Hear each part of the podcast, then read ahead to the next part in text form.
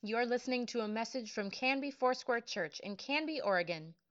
We pray that this message will be an encouragement to you. Visit canbyfoursquare.com to learn more. Listen, I want you to do this with me. Open your Bibles, if you would, to Numbers. We're going to go to the book of Numbers, chapters 13 and 14 this morning.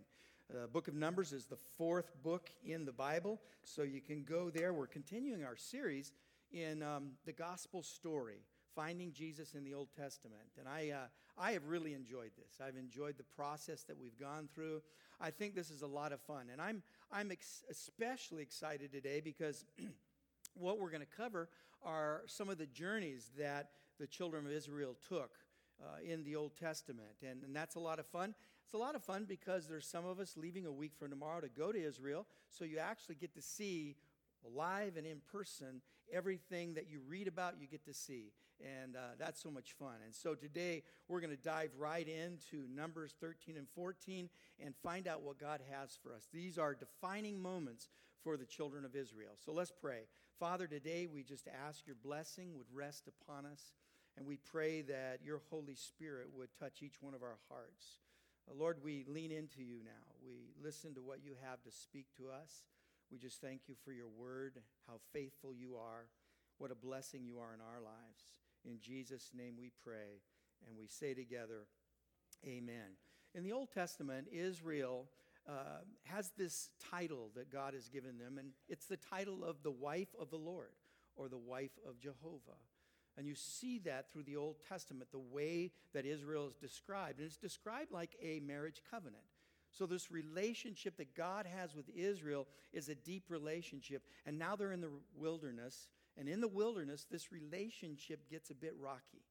This relationship begets, uh, becomes a little difficult. Uh, what happens here is Israel begins to focus on what is perceived are the defects of God.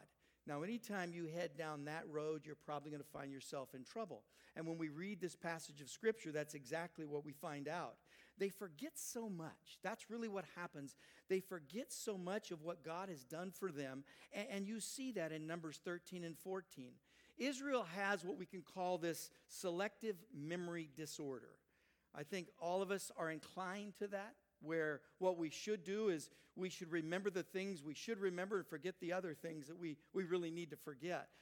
Israel has this disorder. They forget the faithfulness of God, how God has been faithful for, to them from the time they left Egypt to this point here. It's a defining moment in their life. In fact, for centuries after this, this time is going to be referred to. It's going to be looked at. It's going to be analyzed. It's going to be judged what they do at this moment in their history. All of us, I think, have experienced defining moments in our own lives where we've come out of, let's say, bondage, we've come out of sin, and now we're walking into the promises of God.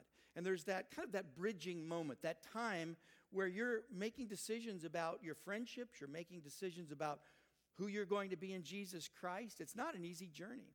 I remember that defining moment for me. I remember I was brought out of bondage in my life with Jesus. I was bought, brought out of sin, and I was in this place of really determining how I was going to follow Jesus.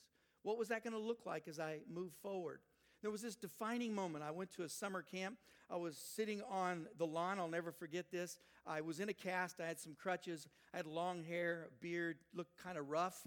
And, and this family friend came up to me and he looked at me and he says, You know what you need to do? He says, You need to go shave your beard and cut your hair. Now, normally, if someone said that to me, I know what I would have done in my old life. But I thought at this moment, that is what God is saying to me. He's speaking something to me. This is a defining moment in my life. So I just got up as fast as I could. I hobbled over to the closest razor I could find, and I cut my hair and I cut my beard.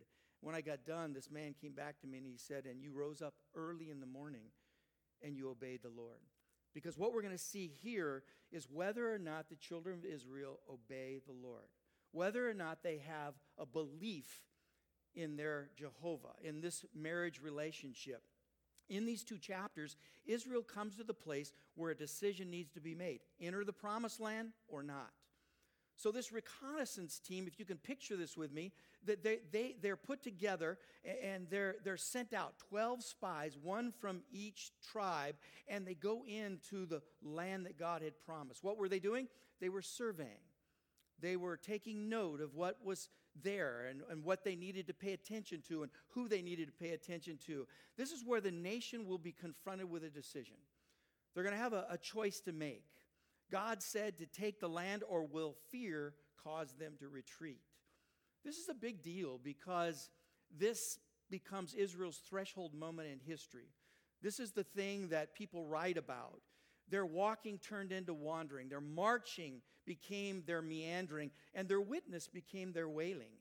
It's something that will be spoken of throughout history. And here's what's interesting about the 40 years in the wilderness. While there are a few things that are spoken of in Scripture, it's relatively silent. There's not a lot said about those 40 years. Those 40 years that they wandered, that they walked away from God, that they were trying to figure out what that relationship looked like. Those things that are mentioned are actually shameful. It becomes their shame. And even the New Testament writers, the authors, talk about this very moment. The author of Hebrews said this in Hebrews chapter 3, verse 19. He said, So we see that they were not able to enter because of their unbelief. Unbelief is what they became immortalized for. They were known for being people of unbelief. God doesn't hide those shameful things. I mean, when he, when he writes a story, when he gives us a narrative, he includes the good, the bad, and the ugly. Just think about it. If you were writing your own autobiography, you might be a little selective on what you put in there and how you want others to perceive you. Well, what does God do? God puts everything in there. And when I when I read stories like this, it just validates to me the the, the accuracy of Scripture the inerrancy of Scripture, it just tells me that the Scripture is live and true. Because if I were writing this, I would probably leave parts like this out. But God doesn't do that. The Bible records the good, the bad, the ugly, nothing's omitted. And so in chapter 13, the 12 spies are chosen. And when they come back, 10 give an evil report, and only two give a good report. And those two are notable. Those are the two that we usually remember when we talk about this era in the history of Israel. We remember Caleb. Caleb is spoken of well here in chapter 13. Caleb is from the tribe of Judah. And then Hoshea. Hoshea, whose name later was Joshua, he's noted in this passage of Scripture as well. He's from the tribe of Ephraim. Now, something to note about this name, Joshua. Joshua is a name that was given to him. It means the Lord saves. Hoshea means to save. When you look at the Hebrew name for Jesus, it's Yeshua. It's Joshua. This is the Hebrew name. So, Joshua, in a lot of ways, is a prototype for Jesus Christ. And so you see that as you progress through this passage of Scripture and go more into their history, you find the champion Joshua and his courage, his bravery. So you see this, and it leads us. What we're, what we're going to read today leads us up to other parts of Scripture. This sets up the Old Testament of where the children of Israel are going to go. I want you to look at verses 17 through 22 of Numbers chapter 13. It says this When Moses sent them to explore Canaan, he said to them, Go up through the Negev, that's the desert and into the hill country, that's north in Israel. See what the land is like and whether the people who live there are strong or weak, few or many. What kind of land do they live in? Is it good? Is it bad? What kind of towns do they live in? Are they unwalled or are they fortified? How is the soil? Is it fertile? Is it poor? Are there trees in it or not? Do your best to bring back some of the fruit of the land. It was the season for the first ripe grapes. So this is about July that's taking place.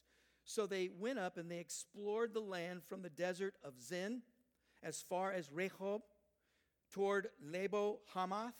And they went to and up through the Negev and came to Hebron, where Heman, Sheshai, and Talmai, the descendants of Anak, lived. These are the giants, the Anaks.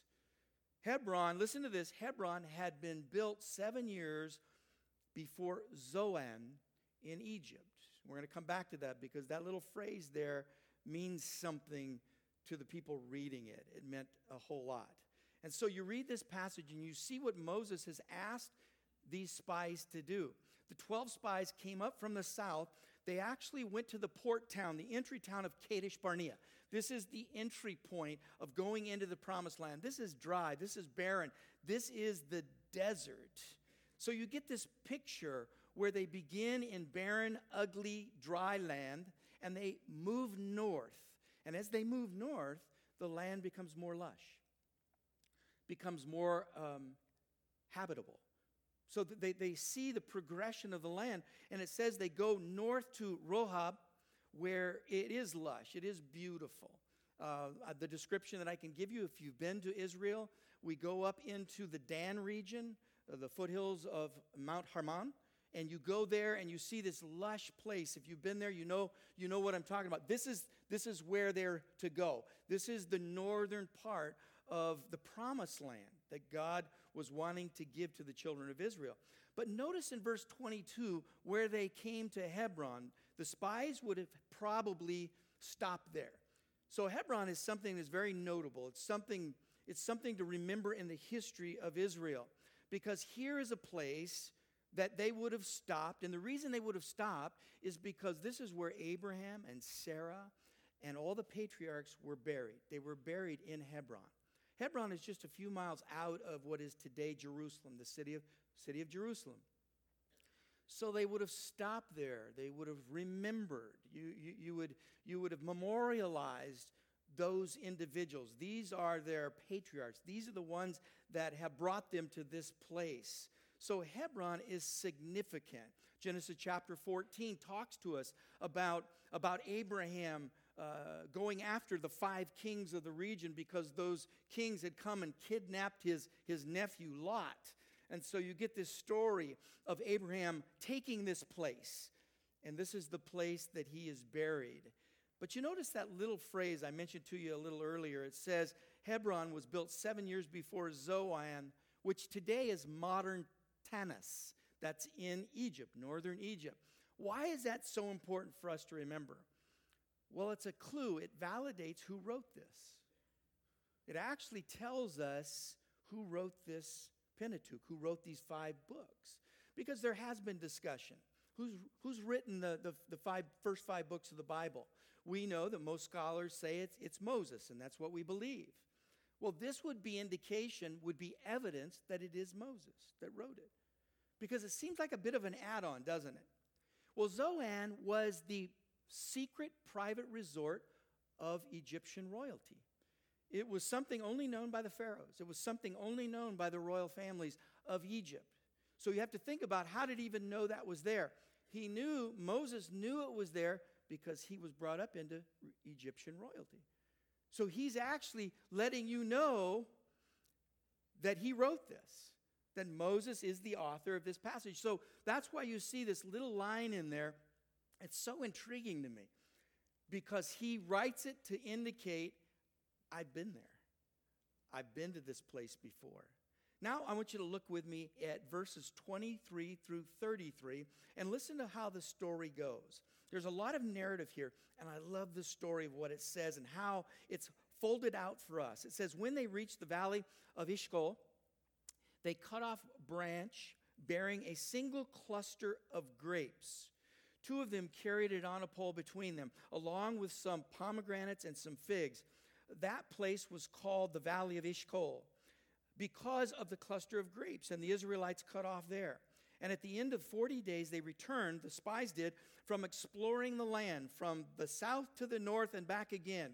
They came back to Moses and Aaron and the whole Israelite community. Where were they? They were still at Kadesh Barnea. That's where they were staged in the desert of Paran. There they reported to them, to the whole assembly, and showed them the fruit of the land. They gave Moses this account. They said this We went into the land which you sent us, and it does flow with milk and honey.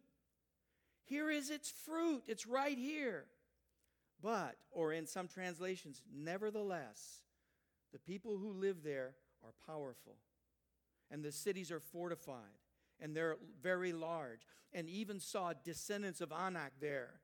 The Amalekites live in the Negev, the Hittites, the Jebusites, the Amorites, they, they live in the hill country, and the Canaanites, they, they're near the sea and along the Jordan.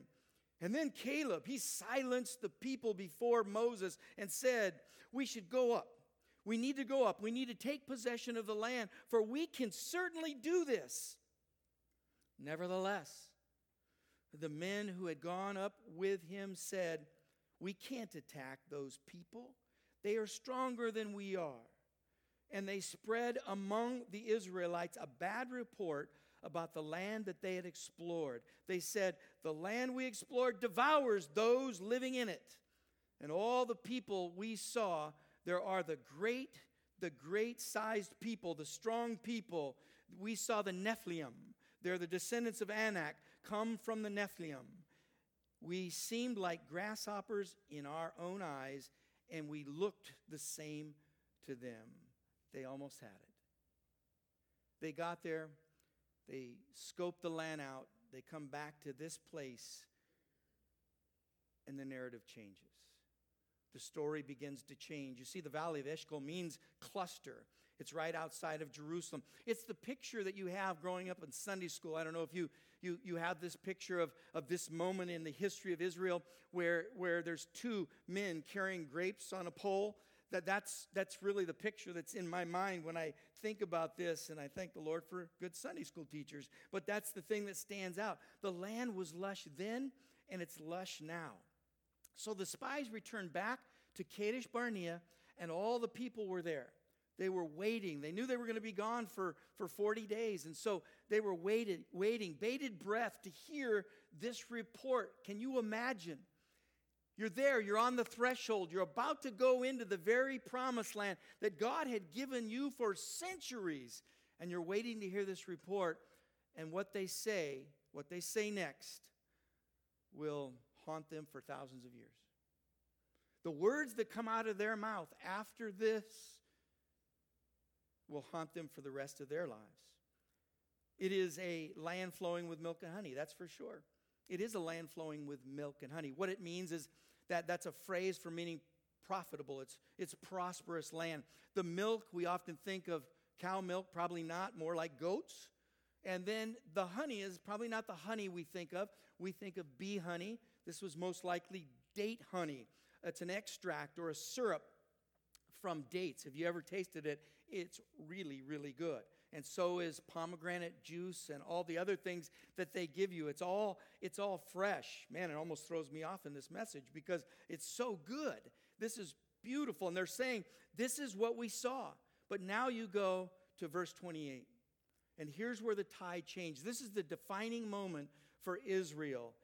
In your translation, it will say the word but or nevertheless. And when I read this, I go, oh, no, no, no, no. Please, no what's going to happen here. Look at the first fruits, he says, or the, the, the, the, report is look at this fruit. Look at this fruit. And then they say, nevertheless, this report is going to go in a totally different direction. They have the fruit, but the fear will keep them from really seeing the fruit.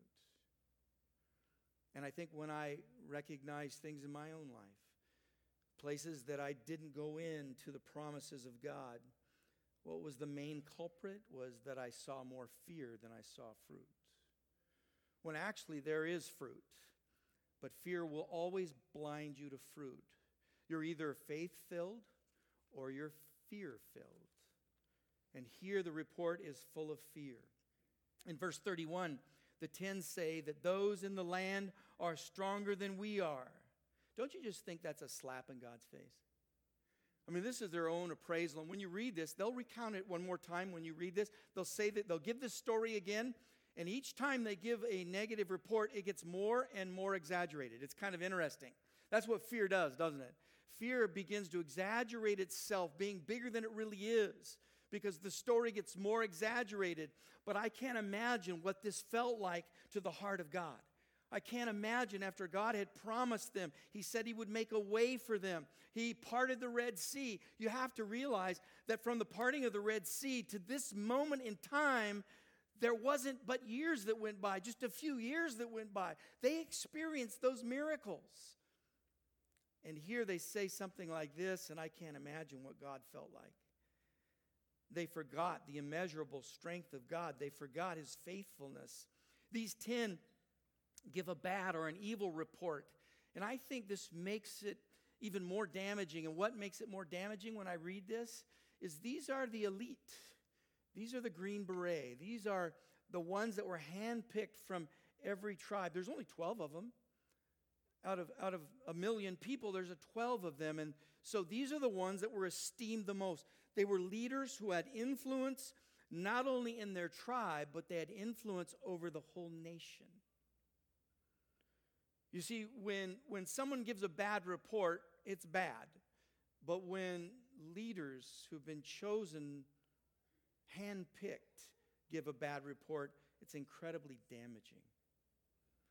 Those giving the report were the select, they were the cream of the crop, and they, they used their influence to turn people away from God's promises. They gave a report that swayed people in another direction. They go so far to say they're, they are giants and we are grasshoppers. That's an interesting contrast. Again, it's exaggerated a little bit. They're giants. We're grasshoppers. Well, there's a significance to that saying because in ancient days, actually, grasshoppers are the smallest edible thing you can put in your mouth. See, they, they, they, if, you, if you've ever eaten a grasshopper, I have. I've eaten a few crickets just to see what it's like when people cook them. Go to John the Baptist. He could tell you. You know, he could tell you what this is all about. He ate grasshoppers. He got why? Because they're full of protein. But they're the smallest edible thing that you can have. So it, it's almost like a little tiny appetizer, almost like a, a shrimp cocktail. You know, that's what they're saying. Look at their giants, and we're shrimp. We just chew them up. We'll just spit them out. So they had this huge contrast that they were presenting to God's people, to the nation of Israel. And so what happens here? They're saying they're huge compared to us shrimps. These 10 put their faith in the giants. Joshua and Caleb had their faith in a giant God. Listen, you always lose when you put your faith in giants instead of the Dodger. I mean, instead of God. That's what I meant to say. Seriously, when you're looking at what's in the land there and you're seeing giants, the giants just grow and grow and grow. Imagine in their imagination, these people come back and they have this perspective of what they just saw. And then you have to ask yourself a question How do you see your circumstances? How do you see the things around you? What is your perspective? Because it makes all the difference in the world. How big is your God? The story we go to that you fast forward down a little ways and you have the story of David and Goliath. And, here you have someone like David who has great faith in God and he's looking at Goliath and he's saying, ah, he's nothing.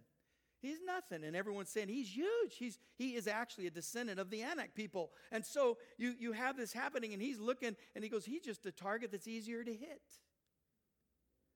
He's nothing. You see, that is the report that God wanted to hear from the 10 spies or the 12 spies. He didn't hear it from 10, he only heard it from two.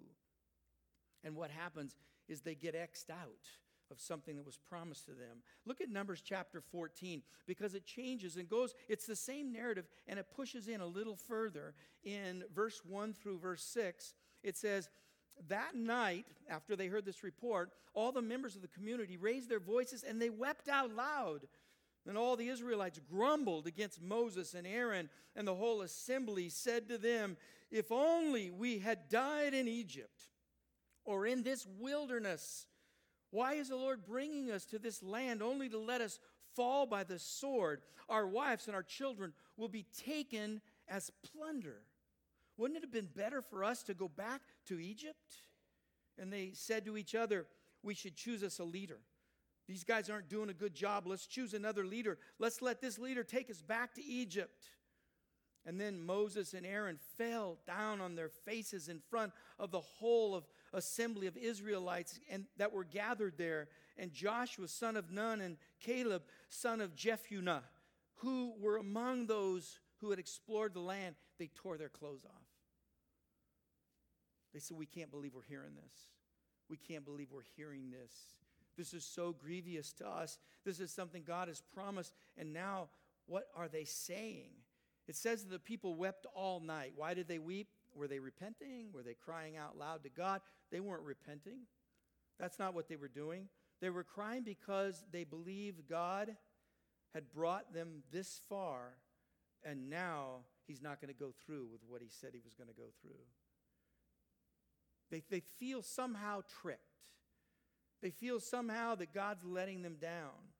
The bad report had gone into their hearts. That's what happened. It went into their hearts. Fear is contagious. And especially when it's given by influential people, fear is very contagious. And there were more people spreading fear than there were spreading faith. They cried out, If only we would have died in the wilderness. Remember this. Remember this phrase if only we would have died in the wilderness. Be careful what you wish for. Proverbs 18, verse 21 says, Death and life are all in the power of the tongue. They sealed their fate right here with these words. It hadn't happened yet, but it is now going to happen. Their, their fate has been sealed. Now, listen uncontrolled emotion will always lead to bad decisions. When, when, when, our hearts are not disciplined, when our minds are not disciplined and constrained by, by God's Spirit and by God's Word, we will make bad decisions and they are forgetting God's faithfulness, God's history with them. They had a horrible perspective of, of their father, of their God, of their husband. They had all these other stories that they were spinning and sending out to the people. This is why it's so important for us to spend time in worship. Uh, that's why it's so important for us to come together as a group like this because who knows the week we went through, the giants we experienced, the things that we saw. And that when you get together and your report is that God is good, and you get together and you worship the goodness of God, and you get together and you honor Him together, there's something that happens. And if only one thing happens, and that is fear is dispelled, it's worth it. I know when bad reports come my way, my response is to worship the Lord. I want that to always be my response. To be able to say, God, you, are you're, you're greater. It's a time in worship, is a time where we adjust our perspective of God. That's what we do. They even go so far to say that if we go into the promised land, our wives and our children will die. Oh, are you kidding me? They're throwing that one up there. They're saying, you know, if we do this, listen, we're, we're sounding really brave here. We're sounding like we're protecting our families. If we do this, you know what's happening? Our wives and our children will die. They're, just chickens. But they're using this as an excuse. They were using their children as an excuse for their unbelief. And, and what they're really saying is, we don't trust that God can take care of our children. We don't believe that God can do that. They are revealing what they believe about God in this statement. See, they don't believe God can take care of them, they don't believe God can take care of their kids. I think this is a big place of, of, of importance. Uh, for me, it is. Because I see that they were hiding behind what they said was the concern they had for their wives and their kids, but really, it's unbelief. This is a good lesson for all of us parents and grandparents. There are going to be times in the upbringing of our children and our grandchildren where it's going to be scary, it's going to be difficult. And our instinct is to shield, to protect, even if it is at the expense of God's call on their life. We want to keep them safe for the moment. We want to keep them safe. And that means, in a lot of ways, we're not trusting God with our kids. We're not trusting God with our families. Parents, grandparents, I want to encourage you today that you would trust God with your children. I know how difficult that is. Annette and I have walked through those seasons in our own life, raising our own kids. and you're seeing things happen, and, and, and you're thinking, God, where are you? God, aren't you going to rescue them? Aren't you going to help us? Aren't you going to do this? And then we start inventing plans to intervene because we don't see God intervening the way we want Him to intervene. And what happens is only trouble comes. I see a new generation, I really do, of young people. And I'm going to say this I'm not going to be around to see them come to fruition altogether in their walk with Jesus Christ. And I'm sure Moses was thinking the same thing. And he's thinking, oh God, you can't be saying this, guys. Ten, ten of you, you cannot talk like this. I'm an old guy, and I don't want you to talk like this. I want you to be stronger than that. We're seeing a generation rise up, and I'm praying over this generation that's coming right now because I think that they, they have a heart to follow God. And I want to, as a parent, as a grandparent, I want to encourage that. Now, here's the irony the irony of what's being said here is the parents never made it to the promised land, but their kids did. God took care of their kids. The very thing they were worried about, God did. God did it. And you read that a little further in this chapter. Then they wanted a leader who would lead them back into Egypt, back into bondage. We liked it the way it used to be. Even though we were, we were in bondage, even though we were slaves, we, we, we liked it better. So, is there someone here that will lead us? Apparently, there were no takers because we don't even have record of that. I'm sure if that happened, that person would have lifted their hand and been struck dead on the spot. That's my, that's my, own, that's my thought. So this devastates Moses, Aaron, Caleb, and Joshua. They tore their clothes. And It's an expression of, of grief, but it's also an expression of intercession. That they're grieving, but they're interceding. They're just saying, God, this can't be true. God, please intercede on our behalf. And then you go to verse 7. It says, And they said, the entire Israel, Israelite assembly, they said this, the land we passed through and explored is exceedingly good. If the Lord is pleased with us, he will, excuse me, this is uh, Caleb. He, if he's pleased with us, he will lead us into the land, a land flowing with milk and honey, and will give it to us. Only not, do not rebel against the Lord. Do not be afraid of the people of the land, because we will devour them. Their protection is gone, but the Lord is with us. Do not be afraid of them. But the whole assembly talked about stoning them. And then the glory of the Lord appeared at the tent of the meeting to all the Israelites. Uh oh. God's showing up. The father, the dad's showing up because of what they wanted to do here. Such clear thinking. When you read this, there's such clear thinking. There's such strong theology in this statement right here. So here's the thought of this statement Why would the Lord go through all the trouble of sending plagues, of performing miracles, to only bring us this far to let us die? Doesn't make sense. This is a statement that's saying, Why would God do that? That's so far out, outside of who he is and what we understand and who we understand him to be. And verse 10, it says, The Lord appears. Do you notice in the Old Testament, the Lord will appear whenever there's rebellion?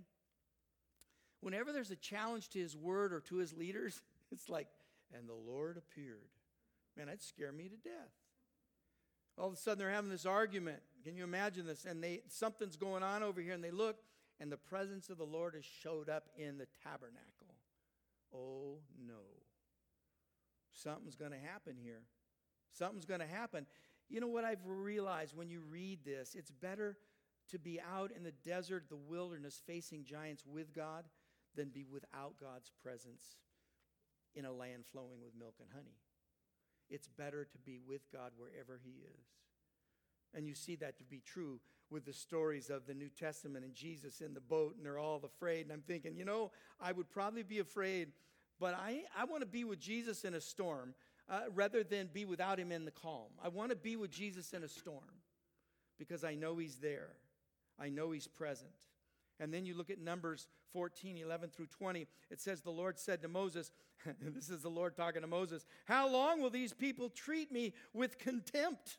How long will they refuse to believe in me in spite of all the signs that I have performed among them? I will strike them down with a plague, destroy them, but I will make you into a nation greater and stronger than they.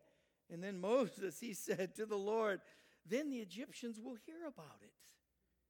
By your power, you brought these people up from among them, and they will tell the inhabitants of this land about it.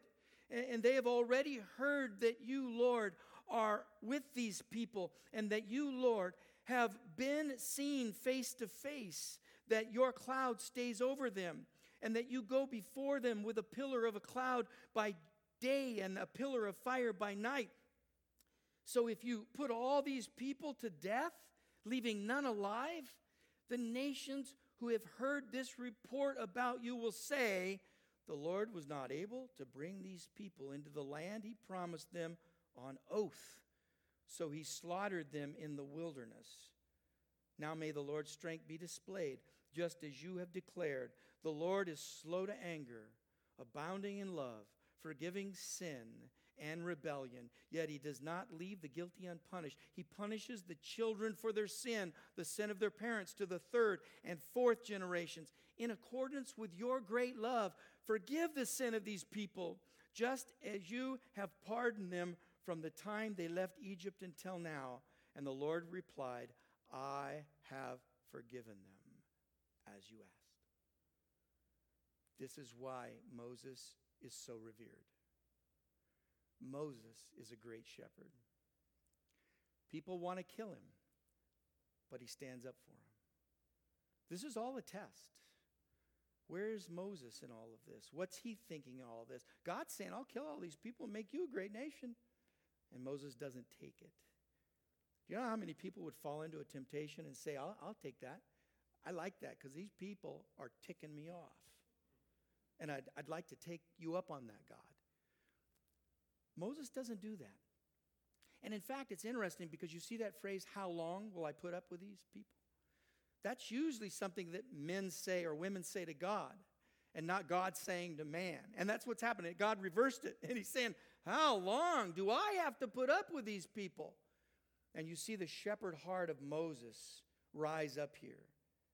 How long is found often again in the Bible, but it's usually asking God, but here it's God asking man. Moses understood God to be patient, long suffering, merciful, that God forgives again and again and again, and God is a covenant God. That's what he knows. And you're thinking, wow, God, you look at this and Moses taught God out of this. No, that's not what happened here. What's happening here is Moses is only reciting back to God what God revealed to him. This is how Moses understands God. This is how Moses lives with God. And so he says back to God, This is my experience with you, God. This is my testimony of walking with you. This is what I have come up with. These are my conclusions. So Moses was inspired to pray this way based upon what God already revealed about himself. When I read this, and I want to finish, the big take, takeaway for me is God has begun a work in you. And like I stated from the beginning, there was something in my life that was a defining moment where I knew the decision I was about to make would affect me the rest of my life. There aren't very many of those, but I remember that one. I remember thinking, this is really important. It doesn't have a lot to do with long hair and a beard. It has everything to do with do I believe or do I not believe? It has everything to do with do I want to go into the promised land or not? Do I want to rise to the call of God in my life? That's what I knew was at stake for me. The promise to you is He will do a good work in you until the day of Jesus Christ. When I read this story, I think, man, God, your faithfulness, and we continue to see it in the Old Testament, we see it in the New Testament, and we see it now. We see how your faithfulness is carried out through all the generations.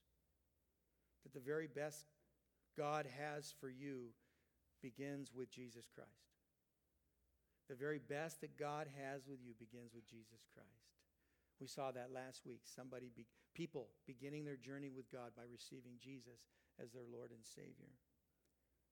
The Bible story here ends for us this morning, and I want to read it to you. It says, Nevertheless, as surely as I live, and as surely as the glory of the Lord fills the whole earth, not one of those who saw my glory and the signs that I performed in Egypt and in the wilderness, but who disobeyed me and tested me ten times, not one of them will ever see the land I promised on oath to their ancestors. No one who has treated me with contempt will ever see it. But because my servant Caleb has a different spirit and follows me wholeheartedly, I will bring him into the land that he went into, and his descendants will inherit. Since the Amal- Amaleks or Amalekites and the Canaanites are living in the valleys, turn back tomorrow and set out toward the desert along the route of the Red Sea, the very beginning of 40 years of wandering in the wilderness. That's what was ahead of them. Caleb was 40 years old at this time. Comes back 40 years later. He says, Let me take it. 80 years old. He's saying, Give me the land. I want the land. And Caleb's heart was captured the heart of God. We want to take this. We want to do what God wants us to do. I want to finish just with this Israel, at its peak, at its power peak under David and Solomon, only occupied one tenth of what God promised them. See, God promised the promised land, and that was 300,000 square miles. They took 30,000 square miles. What does that say to me? It says God wants more for me than I want for myself. And the only way that I'm going to get that is when I trust in Him, when I believe in Him, and remember His faithfulness. Would you remember that God wants more for you and He wants more for your kids than you could ever want? That's the promise. Walk in His promise, and there's life, life abundant for all of us. Would you bow your head with me just for a moment? Father, we just thank you for reminding us that you are faithful, that you never go back on your word, that you always intervene um, on our behalf to bring life. And so, Lord, we just thank you for that today. And we ask your blessing would rest upon us and that we would remember you, not forgetting you. Lord, we would remember you all the days of our life. In Jesus' name we pray. And we say together, Amen. Amen. Thank you for listening. Please let us know if you have questions or would like us to pray with you. You can contact the church office most weekdays at 503 266 4444 and anytime through canbyfoursquare.com.